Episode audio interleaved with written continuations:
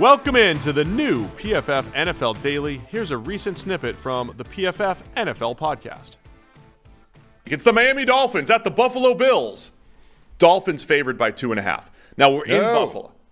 What? No. Bills favored by two Yes. and a half. Bills favored by two and a half. I mm-hmm. apologize. That's a big thing. The team that just scored 70 is a two and a half point underdog here. Correct. In Buffalo. I made a statement off air that I, as I think about it, I truly believe.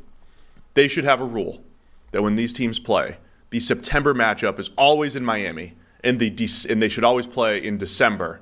I like Buffalo. that. It should be like Thanksgiving, you know? The Yeah. Lions or whatever always playing on Thanksgiving. Well, that that should be part of the schedule to Bill, build in. Bills have to deal with September heat. Now that the Dolphins have to deal with Yeah, weather. with the winter, with Buffalo snow. Um, like we've progressed from the days where Bert Bell had to do the schedule all by himself on his dining room table and make it work. You know, now there's computers and stuff. You can throw in these variables and it will still function. So one of the variables now needs to be Miami Buffalo. One in September in Miami, one in December in Buffalo. Let's make it work.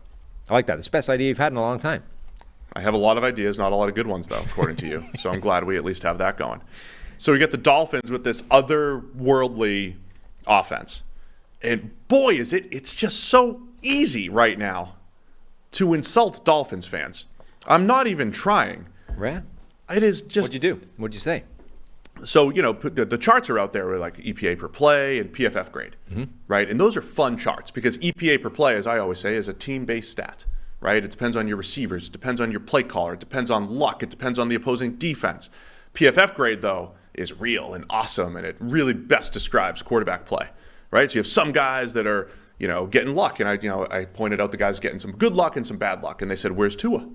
Because he's like right on the line. Best PFF grade in like in a different stratosphere Right. with EPA per play.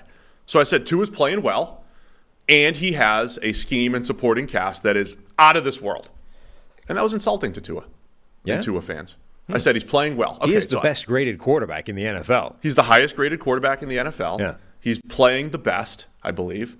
I don't think he's the best quarterback of all time or having the best quarterback season of all time, but his stats would indicate that because again, I think the the scheme and the Tyreek Hill and the playmakers and everything are putting this into 70 point territory. That's why it's there. Now, again, that's not, I don't think I'm insulting Tua. No. We talked a lot yesterday with JT O'Sullivan about it. I also I love the match of Tua with this Yeah. Dolphins offense. I don't think you just plug anybody in and it's great. When you look at what Mike McDaniel's doing with all of the speed and the motion and everything, you need a quick trigger man to do that. And so the reason why I say it, it's like the Dolphins offense, it's like watching it on double speed, is because Tua is the one doing it, right? When he came out of Alabama, that was the thing. He's like boom, boom, boom, making quick decisions. Every now and again, like JT said, throw a duck down the field. You'll have a little, you know, rough turnover worthy play in there, but for the most part, he is working quickly and efficient, efficiently, throwing with anticipation, getting the ball in space, and the Dolphins are awesome to watch right now. And Tua is running the show. Yeah. I feel like you're doing the thing you always criticize me for doing. Absolutely doing it, yes. Reading into like three replies on Twitter and believe that's the zeitgeist. I am absolutely doing that. I apologize. Because I think it's fairly obvious to anybody looking at this in a rational way that Tua is playing well and benefiting from what is currently an absolutely unstoppable scheme. And there's various numbers that will show you that pretty easily. Like Tua has the fastest average time to throw in the NFL still through three weeks, right? By far the fastest. And yet his average depth of target, it's come down slightly, but it's still 9.6 yards, which is high, and he's averaging 10.1 yards per attempt. Those things don't go together, right? The fastest average time to throw in the NFL is usually not going to produce 10.1 yards per attempt unless the thing at the other end of the throw is in some way, shape, or form making magic happen. And in Miami's case, that's happening in two different ways. Tyreek Hill and the rest of those receivers are incredible and incredibly fast, and they're wide the hell open because of all this short motion stuff that Mike McDaniel is breaking out. So I think it's fairly self evident that Tua's playing very, very well, arguably the best in the NFL. And that's being turbocharged by what's happening schematically and with the receivers, et cetera, et cetera, which Yeah. produced 70 points last week. Now, when you're three weeks in, there's all sorts of, you know, conflating variables here. Sure. The Dolphins have played, they crushed the Chargers They played two bad defenses and the and, Broncos. one good one. Now, are those defenses bad because they played the Dolphins or you know, whatever? But they played the Chargers and the, Dol- and the Broncos and crushed them. They had a lot of success, success against New England, but certainly not as much success as they had against the two AFC West teams. So Buffalo's defense right now, I think it's gotten lost in the mix. Like Buffalo is a couple Josh Allen YOLO balls and a walk-off punt return from being 3 and 0 right? Like the Bills should be 3 and 0 as mm-hmm. long as Josh Allen didn't play like an idiot on Monday Night Football. I mean, that's the truth of it. So, Buffalo's defense, I keep forgetting, I tweeted all these things out, but 20, what have they given up? 26 points on that side of the ball. They've barely given anything up on that side of the ball. Now, at the same time, they played Zach Wilson, uh, they played the Raiders and Garoppolo on the, you know, at home, and they played Sam Howell in Washington. So, again, how much is that affecting things? But Buffalo's defense is playing – really, really well. Probably the best they've played in years. Sean McDermott's calling the play. So I love this matchup, right? Both teams are going to get tested for real for the first time here. The NFL's here, and DraftKings Sportsbook, an official sports betting partner of the NFL, is giving you a can't miss offer for week one. This week, new customers can get $200 in bonus bets instantly. And when you just bet Five bucks on any NFL game. DraftKings is hooking everyone up for some game day greatness. All customers can take advantage of two new offers every single game day this September. Check check the app. You got to go check the app to see what you get. So download now and use code PFF to sign up. New customers can take home $200 in bonus bets instantly just for betting 5 bucks. That's code PFF only on DraftKings Sportsbook, an official sports betting partner of the NFL. The crown is yours. Gambling gambling problem call 1-800-GAMBLER or visit www.1800gambler.net. Eligibility and deposit restrictions apply.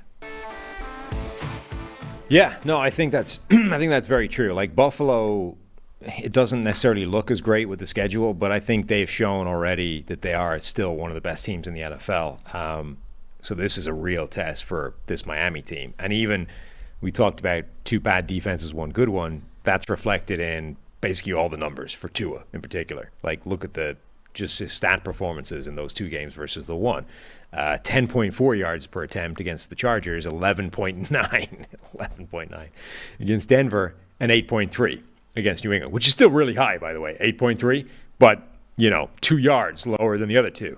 Uh, one touchdown, one interception against New England versus three and one, four and zero against in the other two games, passer rating, etc. So I suspect the offense still cooks even against a much better defense, but it's not going to put up 70, you know, which again is a fairly self evident point to be making.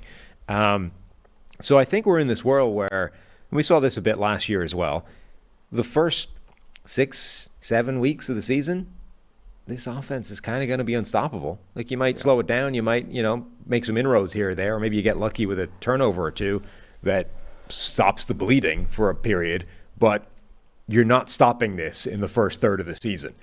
So, stopping it is going to come maybe in the third third of the season, and then the middle third is going to be like teams exploring how to actually attack it. But Buffalo's defense is is as good as anything they face, maybe better. It's not going to stop it. Like Miami is still going to have success on the on with that offense. So remember on the on the review show, I said Buffalo sacked Sam Howell nine times, and it wasn't because their pass rush was out of this world, or because the Commanders' uh, defense uh, offensive line was terrible it was often because the Bills took away the first read for Sam Howell. And oh, by the way, Sam Howell's going to hold the ball forever.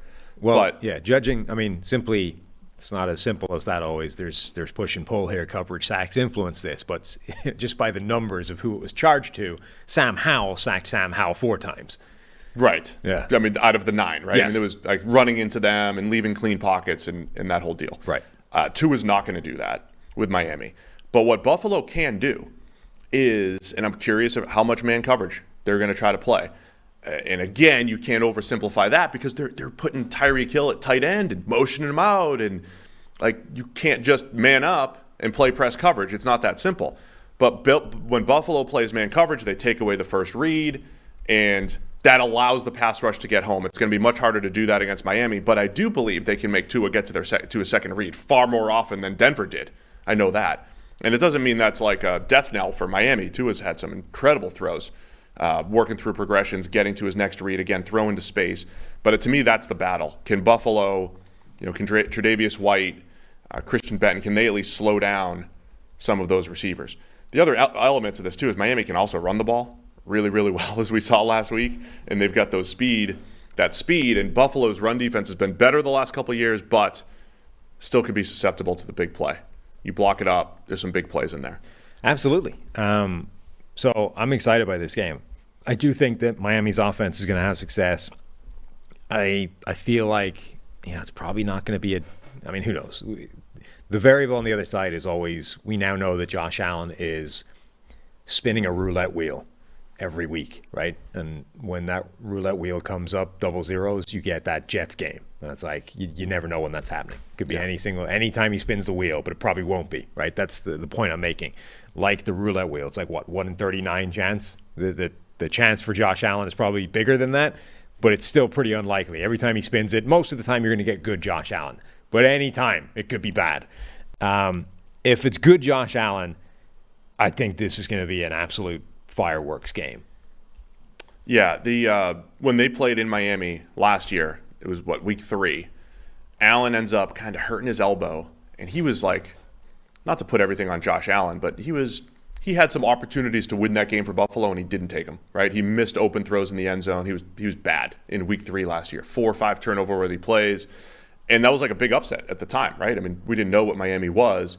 Now Miami is starting off similar as they did to the to what they did last year and they're getting more respect. And Buffalo's shown some weaknesses because, again, they, they, lost on Monday Night Football. So I love it. It's a great back and forth matchup. To me, it does come down to I, I think Buffalo has the firepower to hang with the Dolphins, right? Even though they don't have the gaudy numbers, the same gaudy numbers that Miami has, they've got the firepower to hang, right? Miami hasn't had to face the Jets defense yet.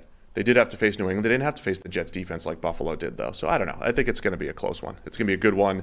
And to me, it comes down to Tua when everything's not perfect for him. Is he going to stay um, stay on point? He'll avo- will he avoid the mistakes? Will Allen avoid some of those mistakes as well? So the heavyweight battle here in week four. the one other thing I would say about the Miami offense Buffalo defense uh, matchup, we talked with JT O'Sullivan QB school yesterday. You know, Miami's plan was just I love speed. I think speed's great. Let's get all the fastest guys we can find, right? Buffalo's defense is not fast, comparatively speaking. You know, they their secondary is stuff full of guys that run four or five. The fastest player they have, I think, in the secondary is Kaiir Elam, who they bench. They don't play. Like he's jumped on the depth chart by Christian Benford, who's a four or five guy, right? Like they they their fastest linebacker was Tremaine Edmunds, who left in the the offseason. Like this is not the fastest defense in the world. Now, it's still a very good defense. They they're schematically smart. They funnel uh, offensive players to the right areas, and they, you know, they offset the speed thing by alignment and by scheme and things. But you know, this is an offense right now that is stressing defenses and stressing alignments and stressing assignments and role responsibilities. Sooner or later, there's going to be a matchup where Tyreek Hill is running against a guy that runs 4 5. And I don't know that you can stop that becoming a problem.